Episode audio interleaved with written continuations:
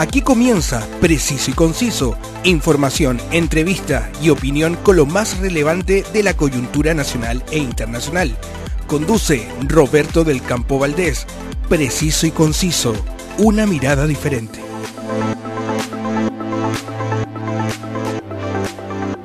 Saludos desde Santiago de Chile, donde revisamos los diferentes temas de la actualidad. Gracias a todos por acompañarme. Me complace, como siempre, saludar a quienes con su alto auspicio me permiten llegar a todos ustedes.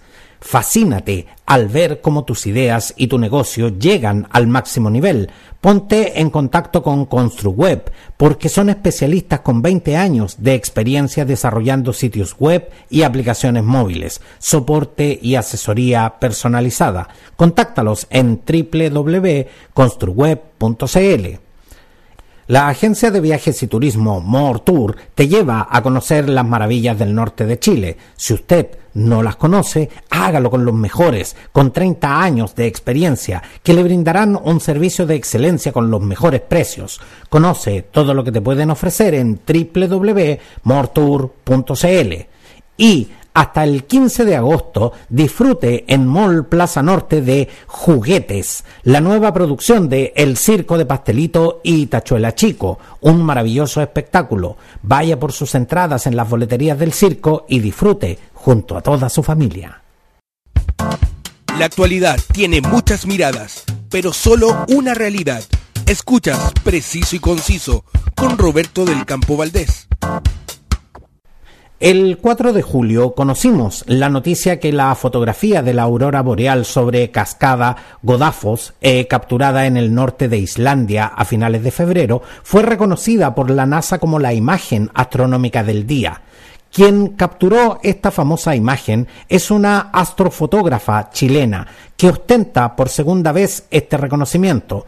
Para conversar sobre esta noticia, la directora de arte del portal productora y agencia Astrofotografía Chile, al teléfono, Cari Letelier. Cari, un honor y un privilegio tenerte hoy en Preciso y Conciso. Hola Roberto, muchas gracias por la invitación.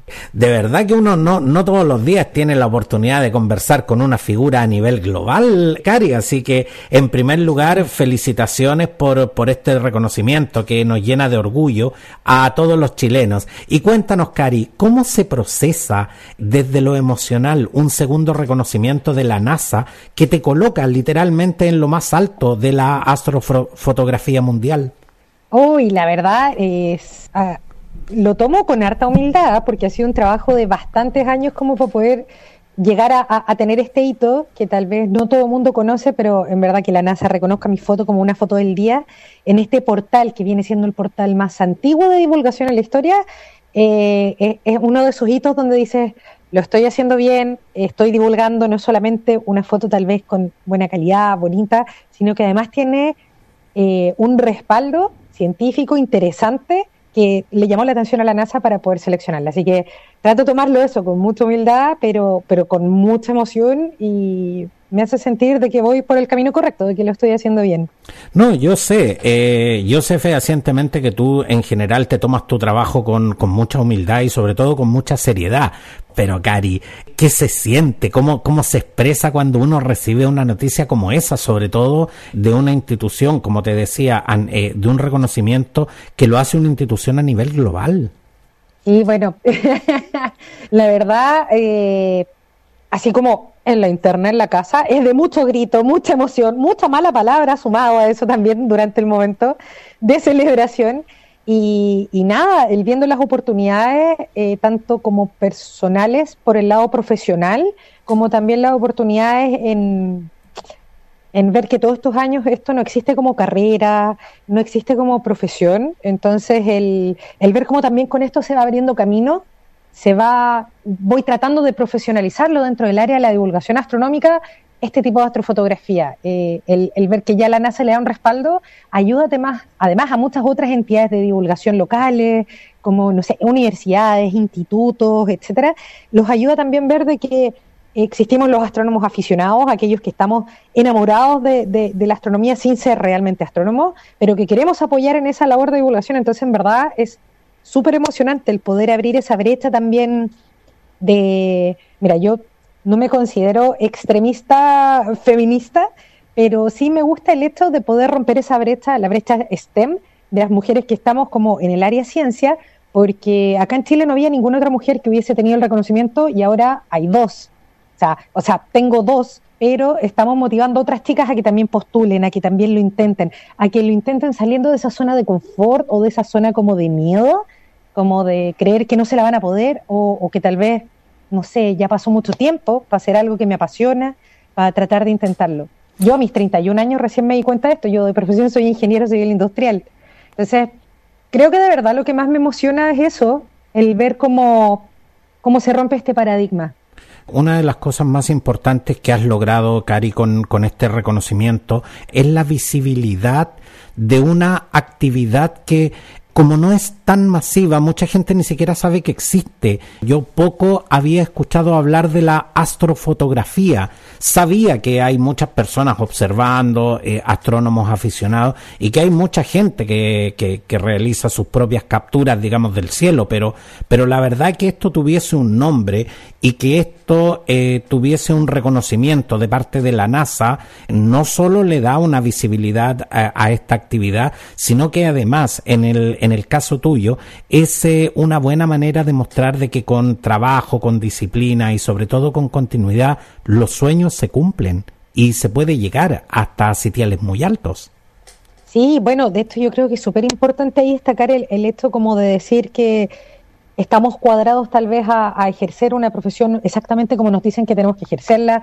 Yo creo que toda la preparación que tuve eh, en, en, el pregrado, en la ingeniería, en el posgrado, después que hice un máster eh, y seguí estudiando, después todo lo que traje, todo siento que me formó y me entregó habilidades para yo poder desarrollar esto hoy en día y llevarlo y trabajarlo y crearme ese camino con el trabajo que yo soñaba con tener pero que no existía. Entonces, muchas veces están esos peros como de yo no voy a poder, es que no tengo los recursos, yo no soy una persona que venga de un mundo de recursos, de tener una familia muy adinerada, sí, tengo una mamá súper esforzada que me ha apoyado en todo, tengo mi pololo que me apoya en todo, pero no vengo de una familia de muchos recursos, entonces eh, el poder salir adelante se puede, es solamente meterle cabeza, meterle corazón y meterle muchísimo, muchísimo esfuerzo. Entonces creo que también ese es como ese el romper ese paradigma, de no. decir voy a vivir de algo que es súper poco tradicional.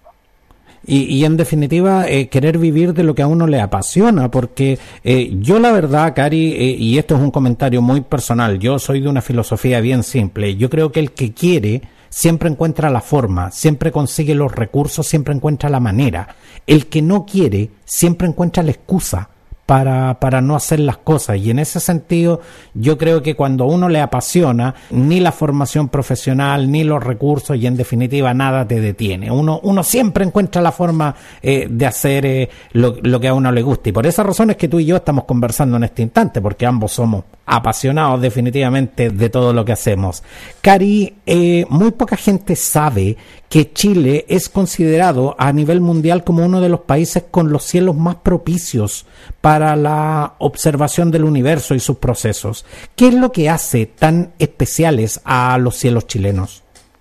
Bueno, estamos en una ubicación, como geográficamente hablando, súper estratégica, donde tenemos la posibilidad de poder observar muchísimo de cielos del norte. Si nos vamos hacia el norte del país, al ser tan alargado el país, tenemos para poder observar incluso, por ejemplo, una constelación del hemisferio norte que es la Osa Mayor. Hay ciertas épocas que desde Atacama podemos verla completa afuera, pero pies o sea, de pata, patas para arriba. Si nos vamos al sur, vamos a tener durante mucho más tiempo ciertas áreas del cielo, de, del cielo austral, para poder observarlos y estudiarlos mejor. Entonces, tenemos una ubicación privilegiada. Pero más allá de eso, yo creo que es el tema de, bueno, cielos oscuros, por estar también en esta ubicación geográfica tan privilegiada, que cada vez que nosotros nos podemos alejar de las grandes ciudades, gracias a las cordilleras podemos un poco tapar la contaminación lumínica de las grandes ciudades y con eso poder acceder a cielos más oscuros. Y por otro lado, sobre todo, sobre todo lo que hace más único nuestro cielo y sobre todo el cielo de Atacama es que tenemos el desierto no polar más árido del mundo. Y esas condiciones de aridez no se dan en ningún otro lugar. Más aún cuando uno sube y está a mayor altura, como por ejemplo eh, observatorios como eh, el Observatorio Alma, por dar una, un ejemplo, que está a los 5.200 metros de altura, porque mientras más alto estoy, tengo menos atmósfera, por ende tengo menos aire, y eso hace que al tener menos aire, tengo muchas mejores condiciones tanto para la observación como también para la, radioastronomía. Entonces, eso es lo que va haciendo nuestros cielos tan prístinos también, esas condiciones de prácticamente un cero perfecto en humedad. Cari, y siempre que asociamos la observación astronómica, la asociamos al norte de Chile, pero ¿se realiza eh, observación astronómica al sur de Chile? Por ejemplo, en la zona más austral. Sí, se realiza también. De hecho, tengo entendido que hay, hay observatorios. El tema es que, por la misma humedad, lo que te comentaba, todo lo que es la telescopía desde el lado óptico tiende a tener problemas de aberraciones, como ciertas distorsiones en la observación cuando tengo mucha humedad. Entonces, por eso es que se busca tanto el norte con las condiciones de prácticamente ser humedad. La humedad también hace lo suyo. Exacto, para todo lo que es la misma astrofotografía, para la observación astronómica, viene siendo complejo el tener condiciones de humedad muy alta. Entonces lo que se busca es disminuir la humedad lo más posible. Pero eso no quiere decir que los cielos hacia el sur no sean prístinos. O sea, para poder hacer observación ojo desnudo, para poder hacer astrofotografía de todas formas, se puede hacer yendo incluso contra todo pronóstico. Ah, tengo varios colegas que están desde Magallanes haciendo desde Tierra del Fuego y es una cosa impresionante la belleza de los cielos que pueden capturar en esos lugares. Y, algo que tú mencionaste y que yo he podido constatar en terreno es lo complejo que es eh, manejar el problema de la contaminación lumínica, sobre todo en las cercanías de los eh, observatorios astronómicos ubicados en el norte de Chile. ¿Cuánto afecta tu trabajo la contaminación lumínica, Cari? Uy, imagínate que para poder alejarnos y tener cielos relativamente decentes, como para poder empezar a observar, por ejemplo, se habla de la Vía Láctea, cuando se ve ese como arco gigante, pero en verdad esa es una parte de la Vía Láctea que vemos en la época de invierno y es donde está justo el brazo, uno de los brazos de la Vía Láctea, se traslapan varios, pero el más importante, el, el más wow de la foto, viene siendo el brazo de Sagitario y nosotros para poder ver el brazo Sagitario necesitamos tener cielos a lo menos... Tenemos varias escalas para medir la calidad de los cielos nocturnos según la cantidad de objetos celestes que podemos ver. Y eso va a depender según la cantidad de luz artificial que haya cercano. Entonces, la escala que más usamos es de un astrónomo aficionado también, que se llama John Bortle, y él desarrolla esta escala que va del 1 al 9, donde 9 es un cielo horrible, donde puedo ver entre 30 a 50 objetos celestes, principalmente estrellas muy brillantes, y esto vendría siendo como un Santiago Centro o un Dubai o Nueva York. En el otro extremo tengo un cielo Bortle 1, que es un cielo perfecto donde puedo llegar a ver más de 7.000 objetos celestes, para que lo pongas ahí en, proporción, entre los 30 y los más de 7.000. Entonces, yo para poder ver, supongamos, esta parte del cielo, la Vía Láctea, que se ve increíble, necesito a lo menos un cielo Bortle 4, donde se ve muy, muy tenue. Entonces necesito también condiciones donde esté sin luna, que no haya contaminación lumínica de grandes ciudades y para eso toca alejarse. Por ejemplo, en Santiago, si yo quisiera tener un cielo Bortle 4 o un Bortle 3, tendría que irme hacia Farillones o hacia el Cajón del Maipo y ya me toca conducir una o dos horas. En lugares, por ejemplo, como Argentina, en Buenos Aires, los colegas de allá les toca alejarse tres o cuatro horas de la ciudad para poder tener cielos más oscuros con lo enorme que es Buenos Aires, me imagino que deben tener que alejarse muchísimo para, para poder realizar una observación astronómica. Exacto, acá por lo menos gracias a la cordillera y a que nuestro país es tan angosto, podemos alejarnos yendo hacia las montañas y ya nos estamos como resguardando, tapando un poco de cómo nos afecta esa contaminación lumínica. En Buenos Aires es el gran ejemplo de que son tres, cuatro horas para poder alejarse. Entonces, ¿cómo nos afecta? Nos afecta no solamente en el tema de la observación astronómica, la investigación a través de la observación y de la astrofotografía, de la divulgación, el astroturismo. Imagínate, en Santiago existen empresas que hacen astroturismo, pero para todas estas hay que alejarse muchísimo de la ciudad, porque dentro de la ciudad lamentablemente las opciones que tenemos son tal vez eh, digitales o más didácticas, como el planetario, el Museo de la Luna, por ejemplo, o el Muy Las Condes, pero no tenemos otras opciones donde realmente podamos hacer observación. ¿Por qué? Porque las luces de la ciudad no lo permiten. Y no existe una regulación formal que regule, valga la redundancia, que regule el tipo de iluminación, porque el tema no es no iluminar, sino que es iluminar de una forma correcta. Un ejemplo, en Calgary, Canadá, hicieron un cambio de luminaria porque habían empezado por un tema de, ahorro energético a cambiar toda la luminaria pública a luminaria LED hace unos 15 años más o menos. Después hicieron todo el cambio por la misma contaminación lumínica y volvieron a las luces de vapor de sodio. la diferencia entre ambos mapas que se ven de forma satelital es impresionante. Cómo lograron disminuir y mejorar la calidad de los cielos nocturnos.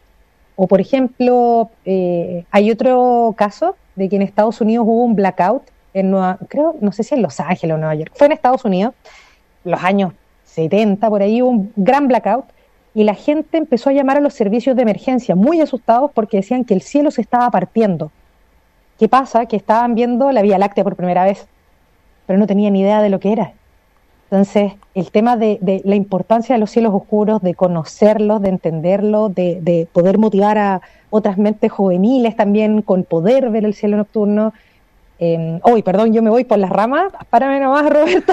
no, es que de verdad que estábamos, pero embelesados eh, eh, eh, escuchándote, porque la verdad es que estos conceptos son tremendamente interesantes, porque yo te digo, yo he tenido la, la, oportunidad de, de, visitar el norte de Chile y poder ver estos cielos que literalmente sin contaminación lumínica parece que uno pudiera tocar las estrellas con la mano y, y, la, verdad es que literalmente es así. Y es muy importante también que nos compartan la, experiencia de, Canadá porque eh, sabemos que la contaminación lumínica está causando eh, de una u otra manera ciertos problemas para la observación astronómica y, y, además que se puede lograr iluminar una ciudad de forma más eficiente y así poder contribuir a lo que es el desarrollo de la astrofotografía y la divulgación de la astronomía. Cari, cuando uno ve tu trabajo, uno piensa que tú naciste con una cámara en las manos, literalmente. El, el, camino hacia tu conocimiento y la expertise, yo sé que para llegar eh, a, a, tener el conocimiento que tú tienes y la expertise que tú tienes, este camino fue duro y fue, fue en definitiva bastante lento. Pero no puedo dejar de hacerte esta pregunta, Cari. ¿Cómo lidiaste con la frustración de tus primeros intentos de fotografiar el cielo? Uy, puedes creer que de hecho esa frustración fue el, combustible que alimentó esta obsesión. Cuando traté esa primera vez fue en, mira, en diciembre de 2017 para una lluvia de meteoros que hay siempre en, en, mediados de diciembre, que son las Geminidas, y son de las más potentes. De hecho, uno puede llegar bajo buenos cielos y puede llegar a ver hasta 120 meteoros por hora. Entonces, yo no teniendo idea de nada de esto, veo en las noticias que era el pic de esa lluvia de meteoros esa noche y era un día de semana, yo el otro día tenía trabajo temprano, pero tenía una cámara reflex tirada que no tenía idea cómo usar y dije, ¿qué tan difícil puede ser? Y fue tan difícil porque primero fue buscar un lugar oscuro, después fue seguir ciertas recetas que me habían dado de recomendaciones para poder hacer fotos, nada funcionó, yo apretaba los botones y no pasaba nada. Una frustración tan grande, una rabia tan grande el conducir dos horas, buscar un lugar oscuro, arriesgarme, eh, no dormir y al otro día ir muerta sueño el trabajo pero algo como que se activó en mí, de verdad que fue hey, porque volví ese día del trabajo en la tarde y empecé a leer el manual, del cabo a rabo, a leer cada una de las funciones, de los botones que hacía cada cosa, lo que no entendía empezaba a googlearlo, pero no me quedaba como con la primera explicación, buscaba otra y otra, y de una explicación me derivaba a otro término y a otro término y a técnicas, y me di cuenta que era un universo tan grande que me abrumé de querer aprenderlo todo.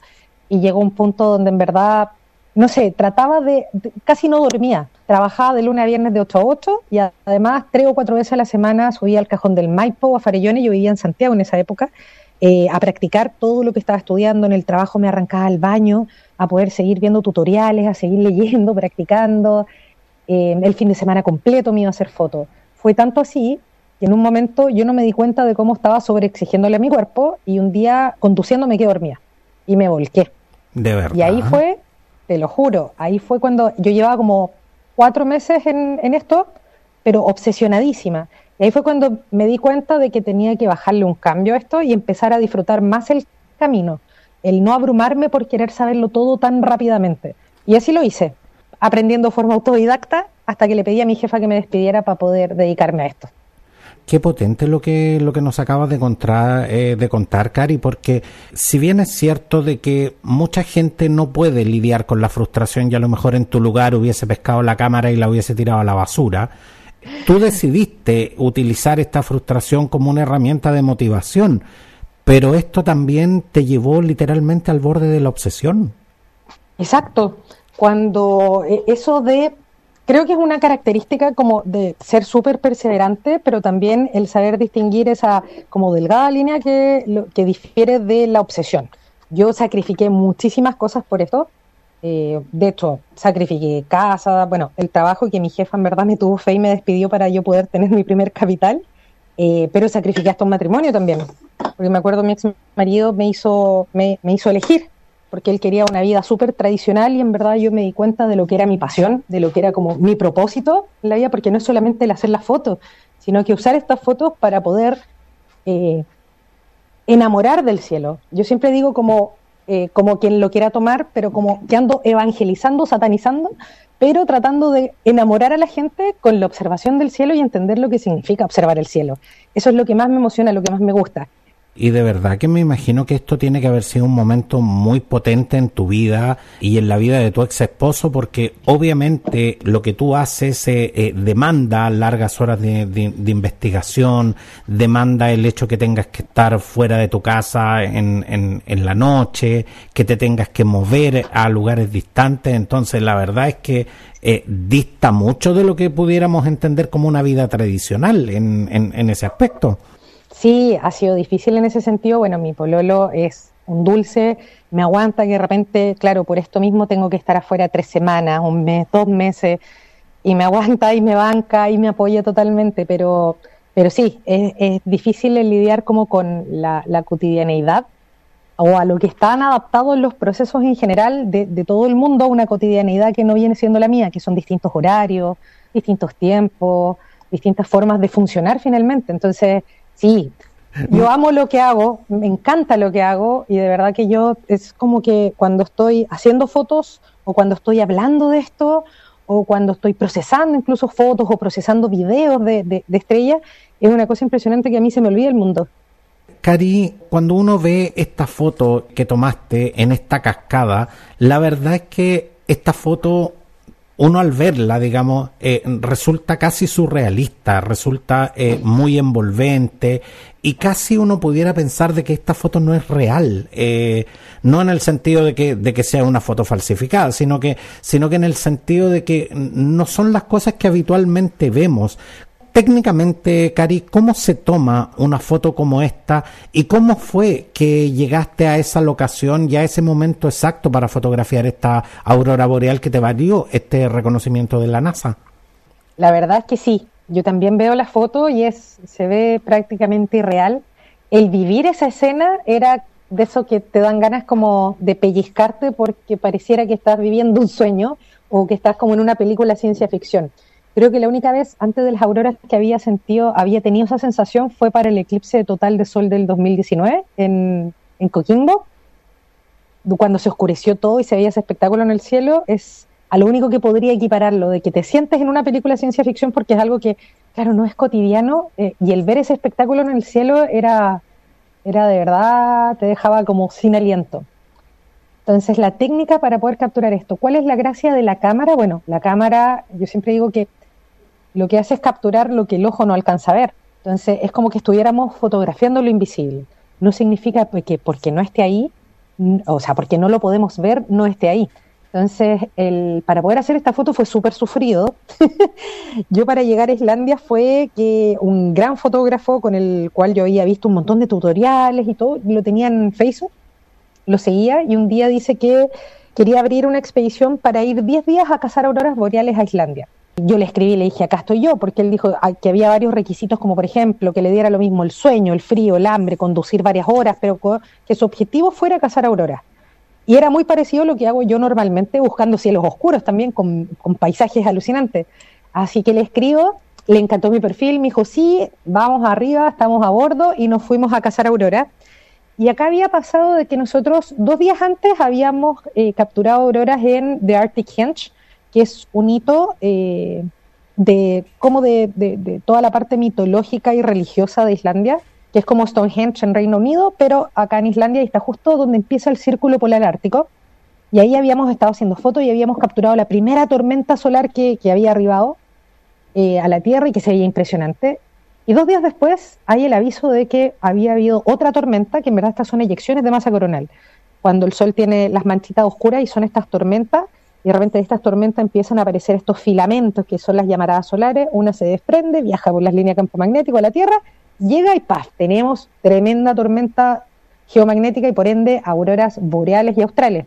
¿Y cómo se documentan, eh, Cari, de esa información? ¿Cómo, ¿Cómo les llega a ustedes esa información? Hoy en día tenemos democratizada la información, eso es lo más bonito. Entonces tenemos aplicaciones donde podemos ir viendo cuál es la intensidad de estas eh, tormentas geomagnéticas o de la actividad solar.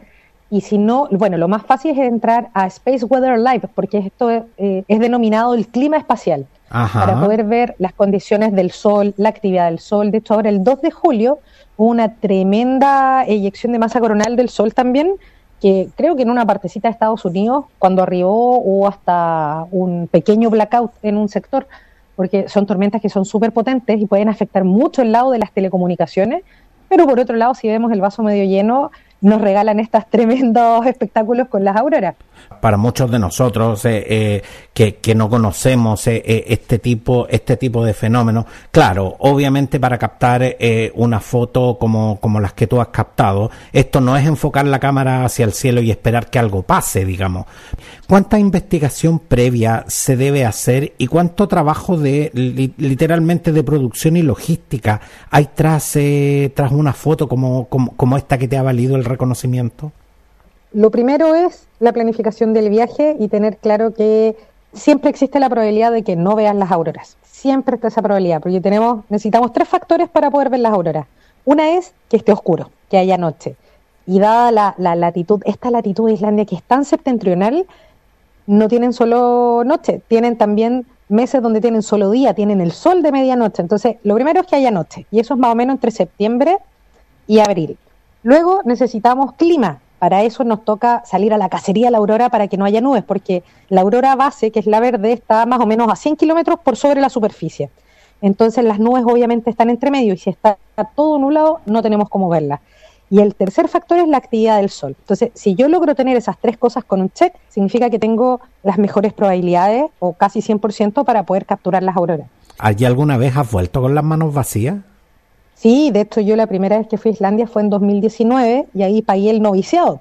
No sabía bien planificar estas cacerías de aurora y logramos ver, andábamos con tres amigos fotógrafos, pero ninguno de nosotros tenía la expertise, ni uno, de cómo fotografiarlas. Eso también fue lo que, lo que logré practicar ahora. Y otra, el de cómo perseguirlas. Entonces, esa vez logramos una aurora en 10 días que estuvimos recorriendo Islandia. ¿Pagamos el noviciado? Sí la falta de expertise, la falta de, conocimiento de cómo hacer esta planificación. Entonces después fueron varios años como tratando de estudiar un poquito este fenómeno y también el queriendo volver a, estar ahí en terreno para poder fotografiarlo. ¿Por qué?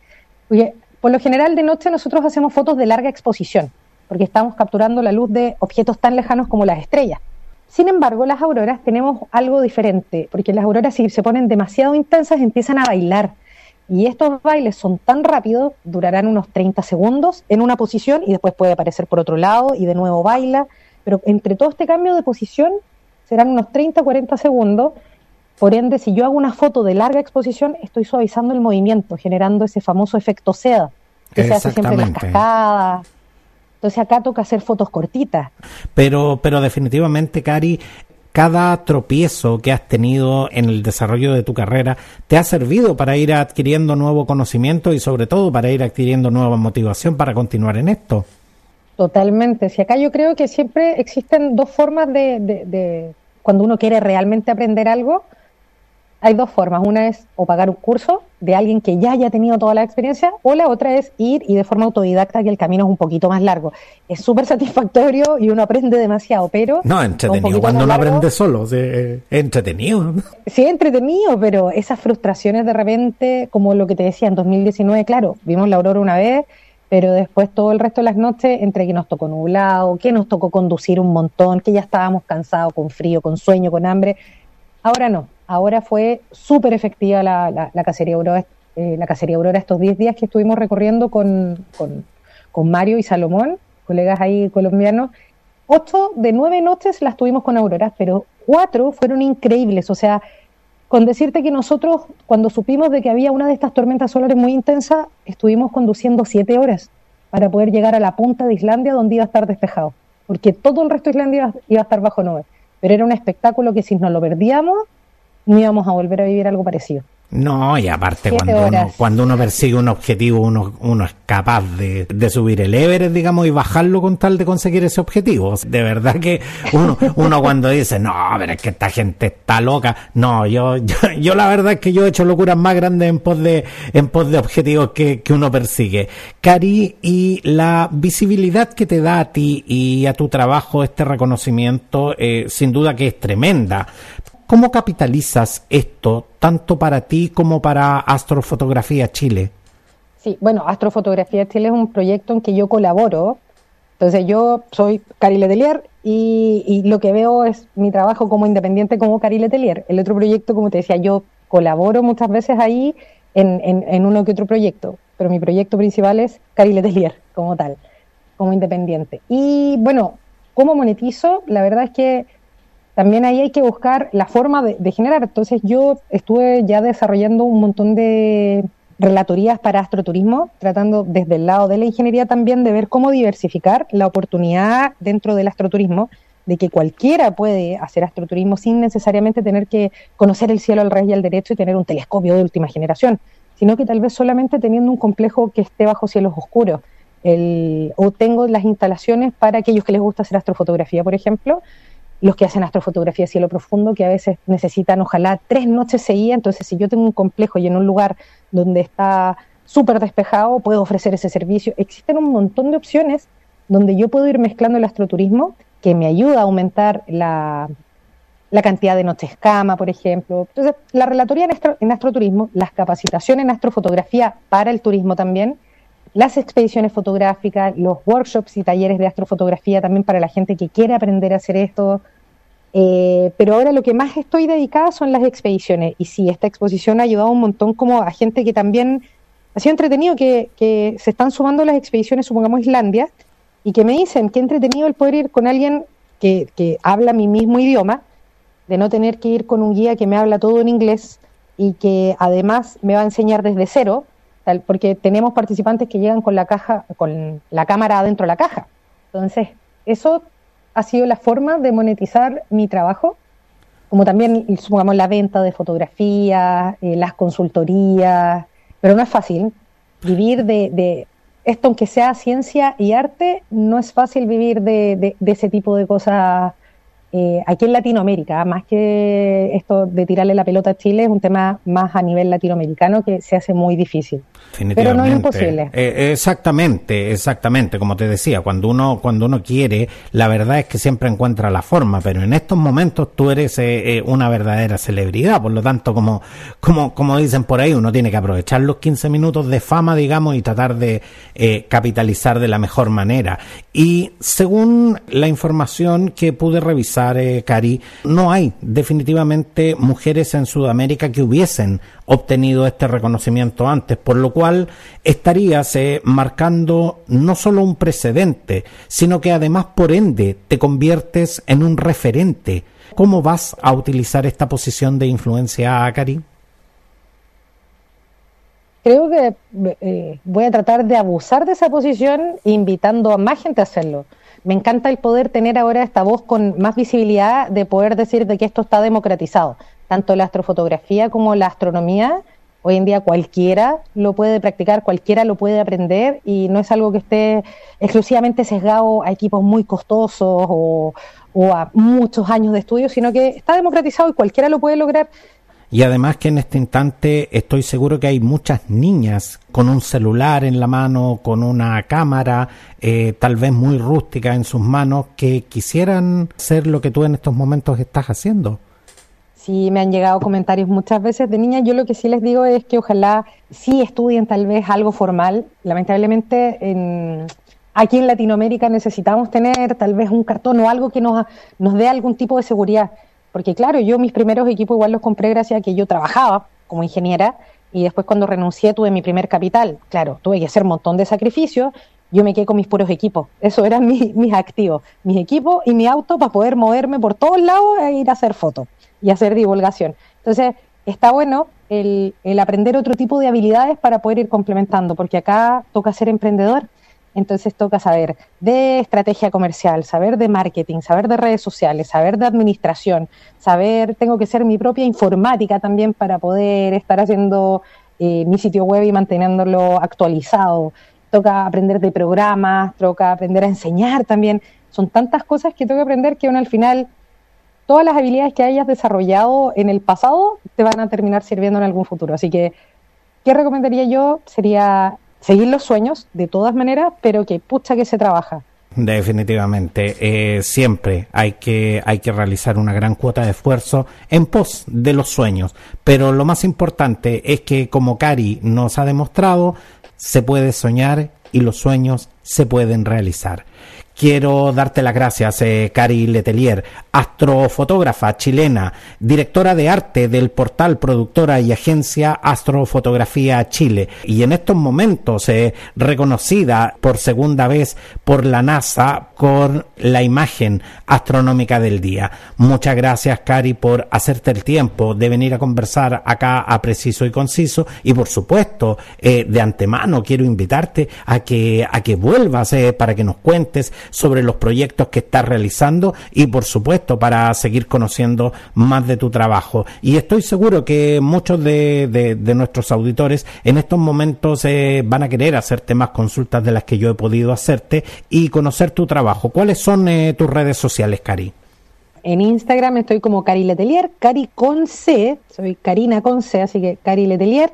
Y bueno, mi sitio web que es www.cariletelier.com. Por ahí están las informaciones de todo lo que les comentaba antes y la idea también es ver si ahí puedo ayudar con alguna duda, tal vez alguien que está pensando en comprar equipo o quiere aprender a ocupar su móvil o quiere saber incluso a dónde moverse, si es que están en Santiago, para poder ir a ver estrellas o quiere sumarse a Islandia ahí yo quedo completamente abierta a todos sus comentarios, a todas sus dudas. Me, están haciendo, me están haciendo una pregunta por acá, Karin. Eh, dicen, eh, me preguntan si se pueden tomar este tipo de fotos con un celular. Uy, totalmente. De hecho, yo creo que de los videos más maravillosos que tengo en timelapse los tengo hechos con celular. No, así que ya saben eh, eh, nuestros auditores eh, que pueden contactar a Cari Letelier, que ella generosamente comparte sus conocimientos y por supuesto ahí en tus redes sociales y en tu sitio web podemos ver esas maravillosas fotos que, que has captado. De verdad que, como te digo, para mí es un, es un honor poder conversar contigo. También aprovechar de decirte que, que este reconocimiento que es tuyo, pero que a los chilenos nos llena de, de mucho orgullo definitivamente. Muchísimas gracias, de verdad. Muchísimas gracias, me emociona y me sirve mucho también escuchar eso, el, el ver que, que pueda también ser extensivo, que no sea como algo solo mío, sino que sea más extensivo acá a nivel país. Es bacán el, el poder dar como la cara y sacar la cara por el país también en esta disciplina y que se están motivando más, más personitas también a entrar en esto. De eso, de eso se trata. Muchísimas gracias, Roberto. Quedamos en contacto entonces. Un abrazo gigante. Otro para ti. Que estés muy bien. Que tengas linda tarde. Igual tú. Chao, chao. Chao, chao.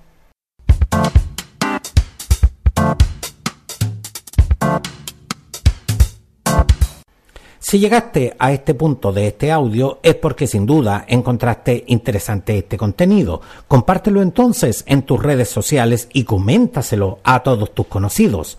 Todas las ediciones de Preciso y Conciso están disponibles en Spotify y en las más importantes plataformas de audio podcast. Escoge tu preferida y suscríbete para que recibas notificaciones de todo lo nuevo que estoy publicando. Únete a mis eh, redes sociales para poder conocerte y conocer tu opinión. En todas ellas búscame como preciso y conciso. Muchas gracias a todos por su presencia y compañía. Los espero en mi próxima edición. Hasta pronto. Quedaste bien informado con los temas del momento. Preciso y conciso. Una amplia mirada que te invita a ser parte del hoy y el mañana. Preciso y conciso. Una mirada diferente. Thank